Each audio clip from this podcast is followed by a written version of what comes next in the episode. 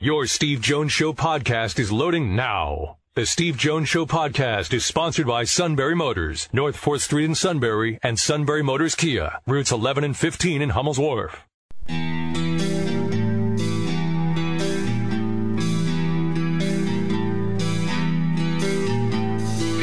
Sports talk where your voice counts. This is the Steve Jones Show on News Radio 1070 WKOK. Now from the Sunbury Motors Studio, here's Steve Jones.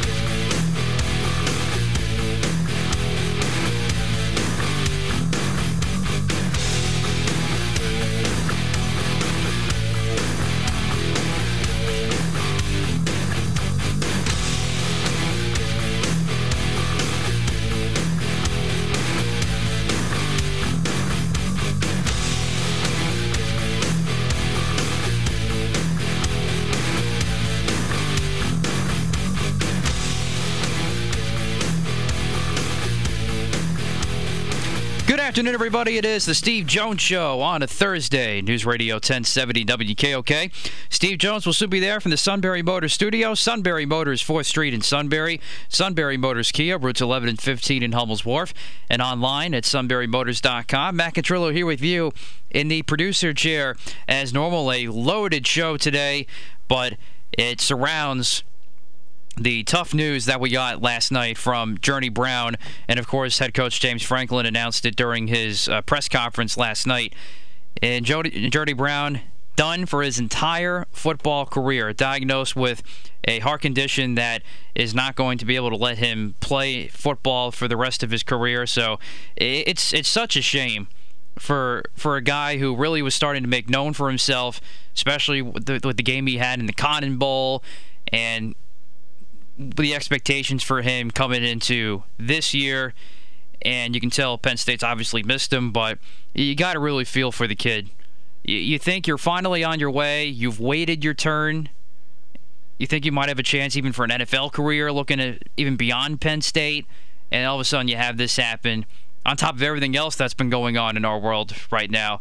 And it's just devastating news for him, and obviously for Penn State. That broke around 6 o'clock last night, Steve. Just a really, really tough day for Penn State and what's been a tough start to the year. Yeah, but it's a tough day for Journey Brown. Yes, it is very difficult.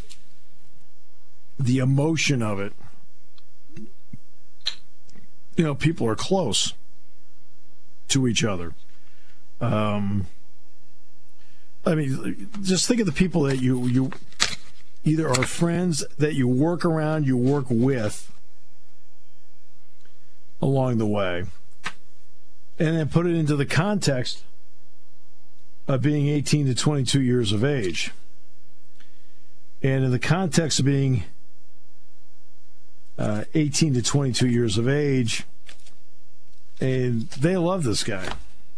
I can tell you, they love it. If you're around Journey Brown, and I've been fortunate enough to be around Journey many times, you always has that smile on his face, always outgoing. Oh, you know, can't wait to see you, happy to see you. You know, the long list of what a guy like that is like.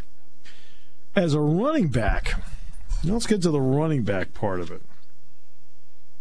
Well, let me start with the positive. Here's the positive out of it. They caught it. That's the positive. And thank goodness they caught it, because now by catching it, it gives Journey Brown an even better chance of having a long, happy, fruitful life. I think that's really important. It should not be left out of it. I know we're going to have Frank Bodani on the show tomorrow. Frank and I were both at the Palestra in 1990 when we found out that Hank Gathers had collapsed. And of course, Hank Gathers was from Philadelphia. He and Bo Kimball both. They were from Philadelphia. So I'm in the middle of doing the game, and I think the game was I think the game was with Duquesne, I think I'm doing. And all of a sudden, you know, I'm sitting in this, instead of being courtside like I've been with both Iowa and Michigan State the last two times I've been in there, we were up in the box area or the press area doing the game. So I'm up in the rafter area, which at the Palestra is still a fabulous seat. But that's where I am. These are things that you remember. And they tell him, like, what? And I was doing the game alone. I was not working with anybody that night because it was a snowstorm. And I was like, what? Happened to Hank Gathers, what? Collapsed. Well, then we get to the post game. We find out he not in collapse. He passed away. Well, because of the advances in testing, they are able to get results like this where it can make a difference in the quality of life for an individual. And Journey Brown's quality of life has a better chance of happening because this has been caught in advance. That's big. Now let's get, obviously, to the tough part. Let's talk about, I talked about Journey Brown, the person, and you know, his teammates love him. I can tell you that I'm around him. So I know that they think the world of him. And that's what makes it tough. And not only that, everybody was expecting him to have a huge year. Journey Brown came into Penn State. And as I've said many times, I don't look at highlight tapes and so forth. The reason being is that I want to see them in a practice against comparable talent. How do they fare? So I try to keep my preconceived expectations down and really try to let it play out in front of me. Now, it's hard to do when, for example, somebody of the hype of Micah Parsons comes in. You are watching to see if he ends up being that kind of player. So, I mean, let's be fair. That happens sometimes. But the vast majority of guys that come in, they start with me usually with a blank canvas. Well, yeah, you've heard about them, but, you know, it's not of the hype of a Micah Parsons. How about that? So you do look at that with maybe a different eye.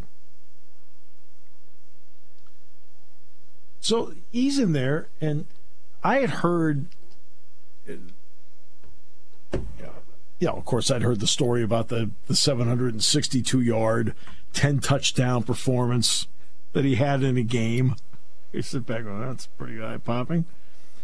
You know, and I knew he was the sprint champion in the state. So I knew he came in with speed. I mean, you don't win the PIAA sprint championship in this state unless you're pretty darn fast. So I knew about that. But after that, you know, I had some people say that a lot of people, in quote, that really follow recruiting. And I don't. I know we have Ryan Snyder on. We have Greg Pickle on. And others, you know,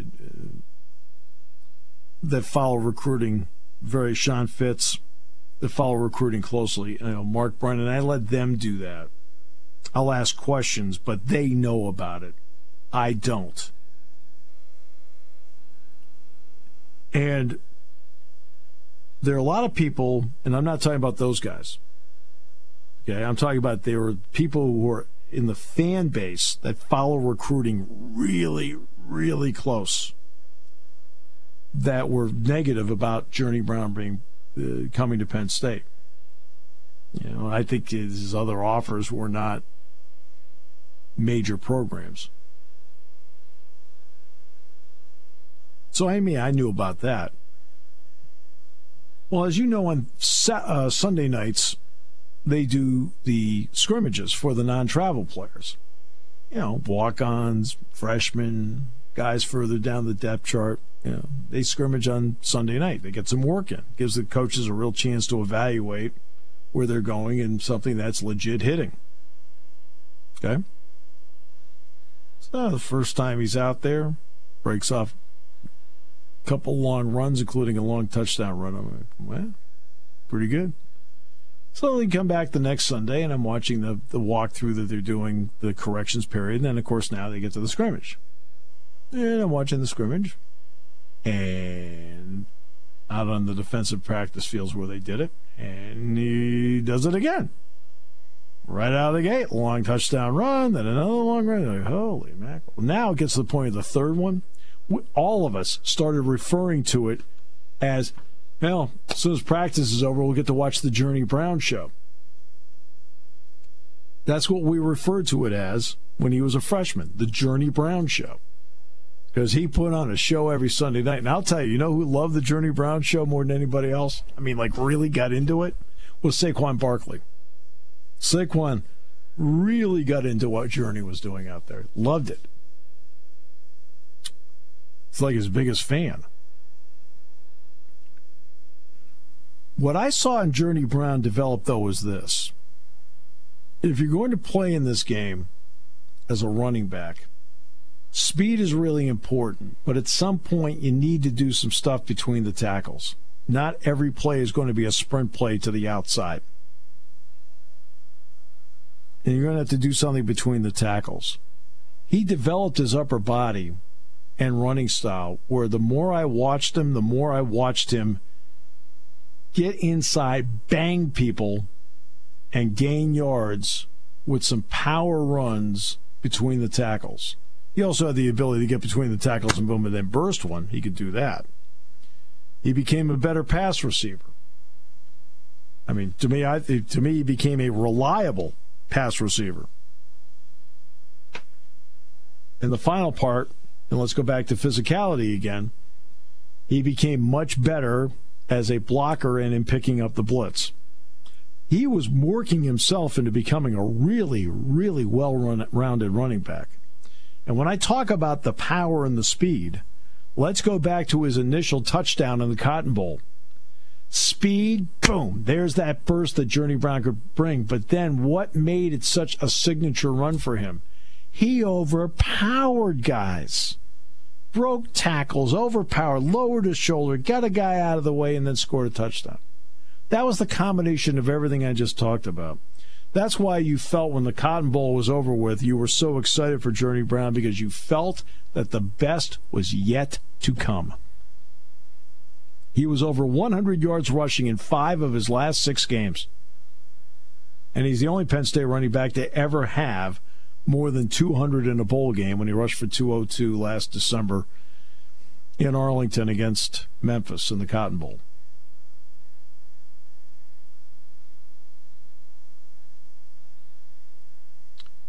So that's what makes this tough. That's what makes this tough. We're going to talk to Mark Wogenrich about this in the next half hour. We have the King today, Jerry Dulac today, but Tiger's been doing pretty well. Last I saw, Tiger was at 4 under par. DeChambeau finished at 2 under. Tiger, of course, gets the break of being able to play in the morning, which lapses into the early afternoon, but play the late round tomorrow. And his back can use that kind of break. We'll talk to Jerry about that and about the Steelers. Steelers are practicing as if Ben's going to play. I think they're assuming because the player that Ben was in contact, Ben does not have COVID. He's been testing negative. It was Vance McDonald, okay?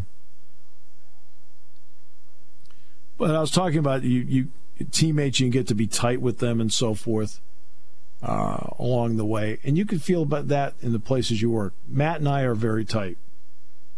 You know, I get pictures all the time of little Luke. You know, and that big smile he has when mom's holding him, and like that, then kind of pouty when dad's holding him. I mean, I know the kids' looks, you know. I know them all, you know. And you know, and Mark, you know, you get loyalty with people, you know. And look, for everybody out there, just you know, okay, quote the suit. Okay, I am very loyal to Kevin, and vice versa. Right, that's the reality of it. Now, on the air, do I kid and have some fun? And it's almost like a cartoon character in some ways. Yeah, because that's just part of the show. Although some of it's true. In fact, In fact, there's several segments of it that are very true, which makes it funny. But it doesn't mean I don't think the world of them. But that's, you know how I am with Jack Ham and vice versa. You know how I am with Dick Girardi and vice versa. You know, Joe Putnam in baseball. It's the way it is. I mean, I'm a very loyal person, very loyal. Some would say loyal to a fault, which is fine. That doesn't bother me though, because that's the way I was brought up. In fact, my brother's on it in 406 today. Go ahead, Matt. Ask him about how often the word loyalty was brought up in our family growing up. I will. It was something that was instilled in us growing up. Some fans may think I'm too loyal. I mean, obviously, Don sent his email today and feels I'm too loyal. I mean, essentially, that's what he was saying. No, that's essentially what he's saying, right? Even though I told him I'd ask James about the fourth down thing, about instilling confidence in his team, and I did. I asked him Wednesday about it. And I was only guessing when I said that because I was trying to give an example. Okay, you're trying to instill confidence. I was talking about how offense hasn't been helping out defense, and defense hasn't been helping out offense.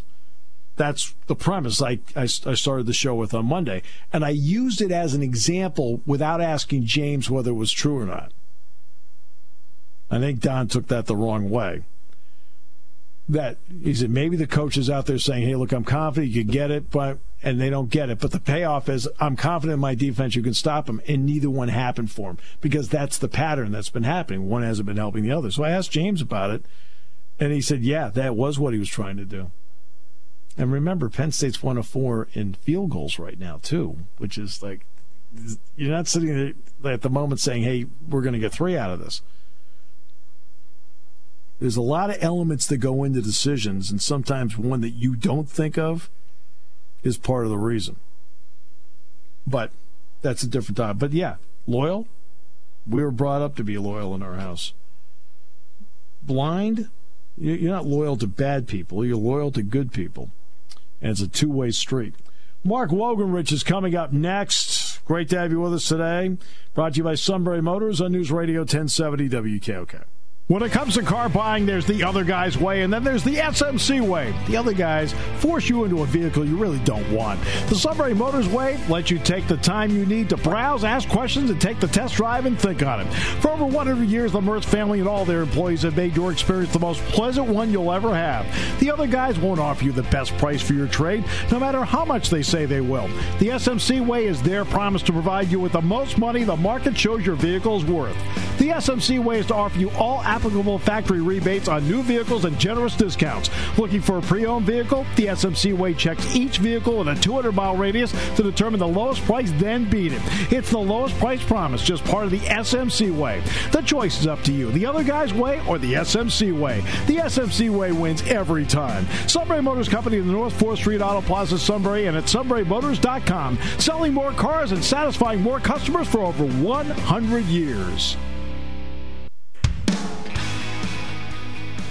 Mark Wogenrich, SI.com, coming up in the next half hour. Jerry Dulac, Post-Gazette, Steelers Network, also at 4:35 today. And The King.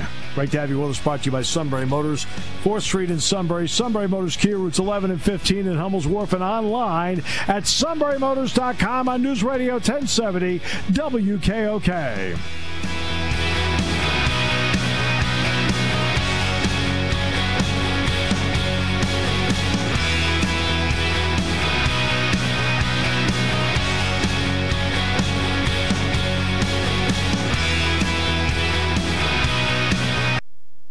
Taking your calls at 800-795-9565. This is The Steve Jones Show on News Radio 1070 WKOK.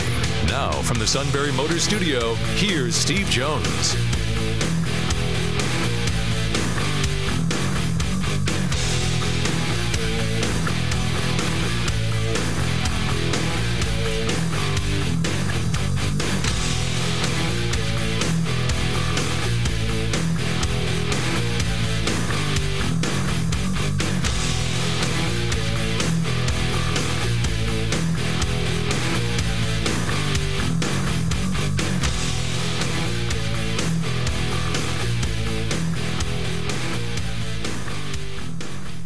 And back here on the Steve Jones Show, News Radio 1070 WKOK. Matt Catrillo here with you. Steve Jones is there in the Sunbury Motors studio.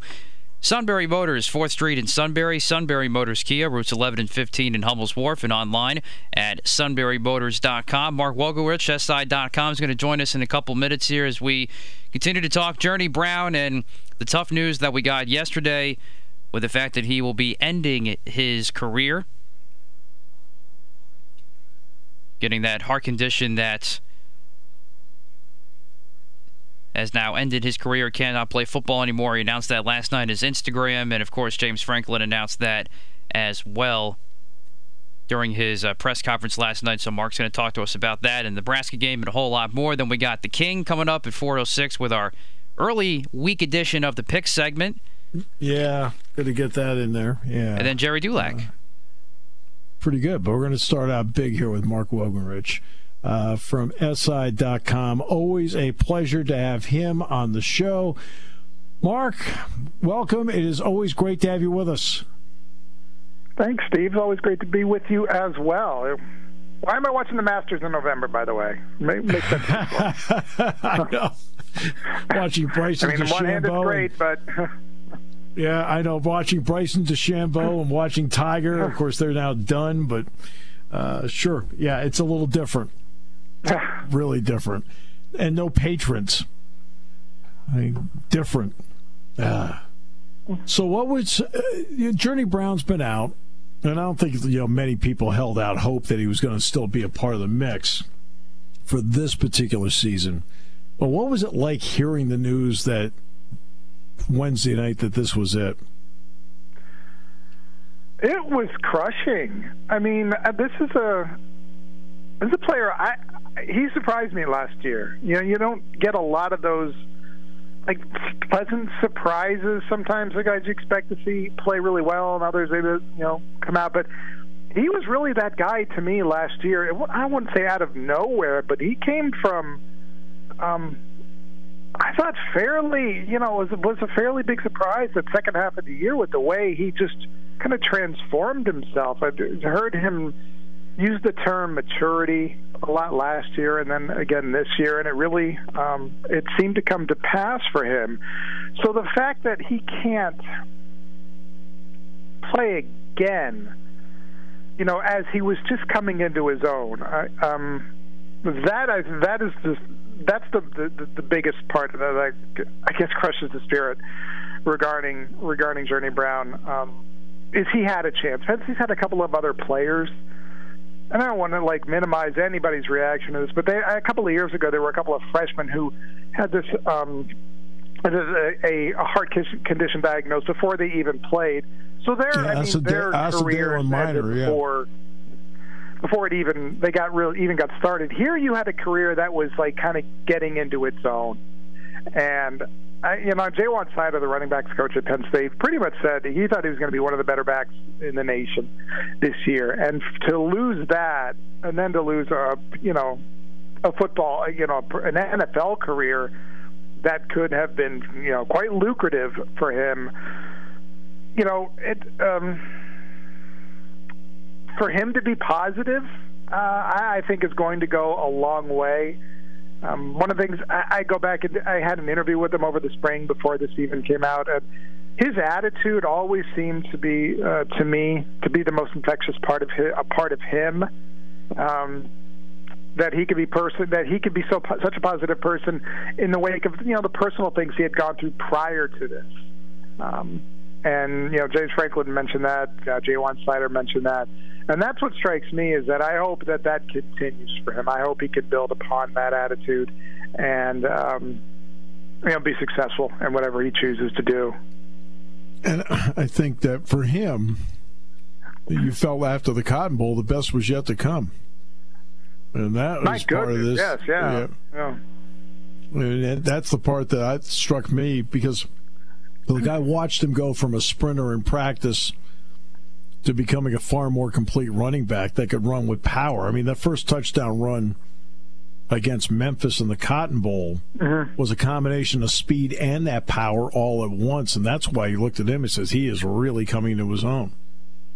Yeah, he was a running back in that game, and when I talked to him in the spring, he referenced that as kind of a launch point for him, that he wanted to learn receiving. You know, he wanted to learn receiving and better blitz pickups and pass blocking, that sort of thing. Not learn, but get better at those things. He was getting bigger. You know, he had gained, I think it was like 10 to 15 pounds, but said he was still as fast as he had ever been.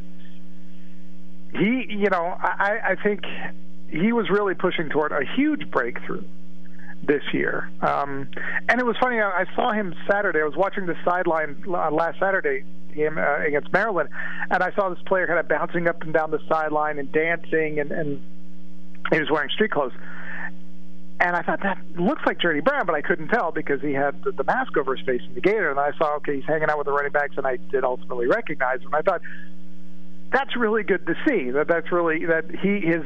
You know, at that moment, his frame of mind and his attitude seemed to be in a really good place, not knowing that what he was, you know, fully what he was going through and what he was about to learn. Also, you and I know, being around teams enough that the close ones, and this has always been a close team, there's a brotherhood. What do you think this has done psychologically? I mean, they've known, I mean, the players know about this, I'm going to guess. This wasn't something that came out yesterday, I don't think. I think it's something that they've known for a couple days, I'm guessing. But what do you think it does psychologically for other players who are also 18 to 23 years of age, uh-huh, that see this happen to somebody their age? Yeah, it could go a couple of ways. I think when we got players after before the Indiana game, when James Franklin and Penn State initially said that Journey would potentially be out this season, right? The players spoke about him. Two guys who really stuck out for me were Pat Fryermuth and George Stout. George Stout, of all people, as the kicker, punter and kicker, I don't know what kind of interaction he was going to have with Journey Brown unless he's, like, kicking off to him in practice, and they're going to be 60 yards apart. So that's not, that is not like a relationship I would think would flourish. And Jordan Stout was really just really refined in the way he discussed it, and he's called Journey Brown a role model for him. And he said, for me, we're the same age. So that struck me as really something to take note of. So I think they'd probably been processing this for a while, and then maybe the news hits them as, specifically now as it's final. Maybe in some strange way it turns out to be, these kinds of things can be motivational rallying points, too. It's odd that this news comes this week, and on Tuesday, the Big Ten Network aired the one-hour documentary about Adam Califaro. 21 years ago, he was injured. 20 years ago, he came back and ran through the tunnel, and look what that did to them, the way that motivated them against Purdue. Maybe this Journey Brown news has that sort of impact on the team that let's go win one for Journey. So now that brings us to the next step in this, and that will be a trip to Lincoln to take on Nebraska Saturday. Two teams that need a win. Nebraska's playing its home opener. What early signs will you look for, Mark, in this game on Saturday from the Penn State point of view? The first thing I would not want to see is a Penn State defense giving up a big play. It's happened back-to-back games now right away. The first play of the Ohio State game, that first series against Maryland.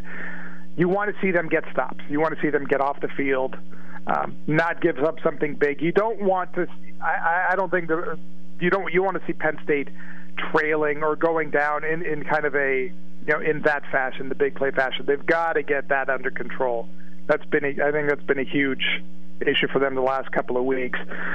I also want to see Sean Clifford be a little more composed coming out of the gate. Maybe kind of run a series like he did against Indiana in the opener. That was still might have been one of their better series of the season. Came out of the gate right away, and then just this tumble of mistakes happened after that. But I would not giving up the big play, and then I don't think the offense necessarily has to get big plays. right out of the way. Sustain a drive, move the ball, with Sean Clifford, get him some easier throws. See him to make, getting him to make some easy throws, move those, move the sticks, get some confidence, and then not give up something big. I think I probably even lean more on the defense in that way. I think they, for their sake, I don't think, if I'm right, Nebraska doesn't have a passing touchdown yet this season. I mean, their passing game has been just real wayward. So and that would be deflating if right away the first touchdown pass is, off a first series, something like that. They don't think you want to give up anything like that. I think you want to go in there and have that head of steam with, we've bottomed out, we can only go up, and then only to see something negative like that happen. To me, though, that's a real key. Yeah, and I think at some point in this game, and I think it's going to happen, it has happened at least a couple times, Penn State hasn't had a takeaway in 9 quarters. Mm-hmm. The psychology of a takeaway. It can set up a short field for the offense and make life easier. It demoralizes the other team. They haven't had that in 9 quarters, Mark. Yeah, and the last one, I remember the big one that stands out to me was the Lamont Wade fumble recovery. Yes, at the end of the first half. End of the first half against Indiana. That, that was, you don't get any points out of that, but that was. That changed. That was sudden change. And you're right, they're not producing sudden change at all. And I think you turn around and see guys then looking around. It almost seems like some of these guys are waiting for somebody else to make a play, maybe on both sides of the ball, and particularly on defense. That's an issue. Yeah, it is. And I think early on you need that. When you look at Nebraska, you talk about their passing game. Their 2 leading rushers are the 2 quarterbacks. This is very much a quarterback-centric running game for them. We have no idea who's going to start. When you look at Nebraska, what do you see? I kind of see a little bit like Penn State, where you're putting the ball in your quarterback's hand, and there's times you just don't know what's going to happen with it. They just seem to be doing with 2 quarterbacks instead of one. I think that McCaffrey might be. I'd read something about Luke McCaffrey, the redshirt freshman, that he's better, or at least he showed some signs of being better in their tempo offense, and maybe that could be something that Nebraska could use in a game like this. To me, it's just going to be those 3 quarterbacks. Who's better in that game? I'm kind of sensing we're going to see both. Maybe Penn State runs out a situational offense with Will Levis if it gets into a position to do so, like it tried against Ohio State. That situation, maybe they try a red zone, again, if they get there, or maybe they just try something as a change-up, not necessarily as pulling Sean Clifford if they're not in that situation. But maybe as a change-up, I'm not sure. But I just see the quarterbacks are going to win-lose this game, in my opinion. Has it been hard for you? It's been hard for me. Mm-hmm. I've been trying to find answers. And I told the audience straight out on Monday, I said, I don't really know what I'm seeing here. I don't really have any answers. Maybe you do. Mm-hmm. I can't imagine I'm going to have any answers for you or any players on that team, players or coaches on that team. I'm not one who necessarily sees signs of, and it's not for me, I just don't see it as well, the signs of low energy or lifelessness or something like that, or disinterest. I don't know that I agree. Noticed something like that. Right. You get out of position on certain plays. One thing I do kind of see is I think you do see players looking, getting up after a play and then looking around and saying, what happened? Where were you? Why were you there? Right. Who's going to make this play? I don't know that there's – I don't know how many guys on this team. I don't think that right now there's really anybody on the defense who is like that. Jahan Dotson has been a real playmaker on offense, so you could say he's going to make a play. And, same with Pat. Pat Fryermuth, for the most part, is going to be there. But they've used Jahan Dotson they've turned Jahan Dotson into their touchdown guy, their touchdown playmaker this year. So you see him as like, okay, we can lean on him. We can crutch him to make a play. And if you don't see that on defense, I got to believe that, you know, the coaches are probably asking the same questions. I remember after, you know, Saturday after the game, Pat Farmer said, you know, Sean Clifford and Michael Bennett and I looked at each other and said, we don't know. And that's got to be such a helpless feeling for them to have, you know, to have given so much, to have given up so much just to play this year and to be in the position where you say, we don't know. Mark, it is always a pleasure. Thanks so much. Appreciate you and appreciate the time and insight. You too. Thanks, Steve. Enjoy your trip out to Nebraska. Do it safely. Thank you, Mark. Appreciate it. Mark Wogenrich, SI.com. We'll come back with more in a moment. Update the Masters leaderboard for you and the King next half hour. Jerry Dulac, final half hour here on News Radio 1070 WKOK, brought to you by Sunbury Motors.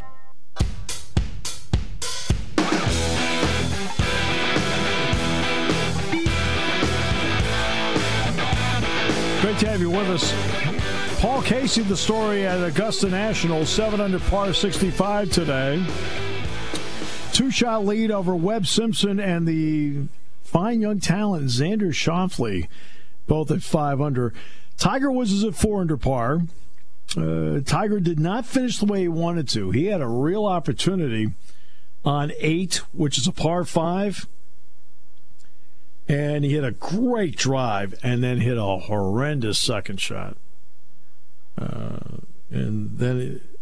had a great shot.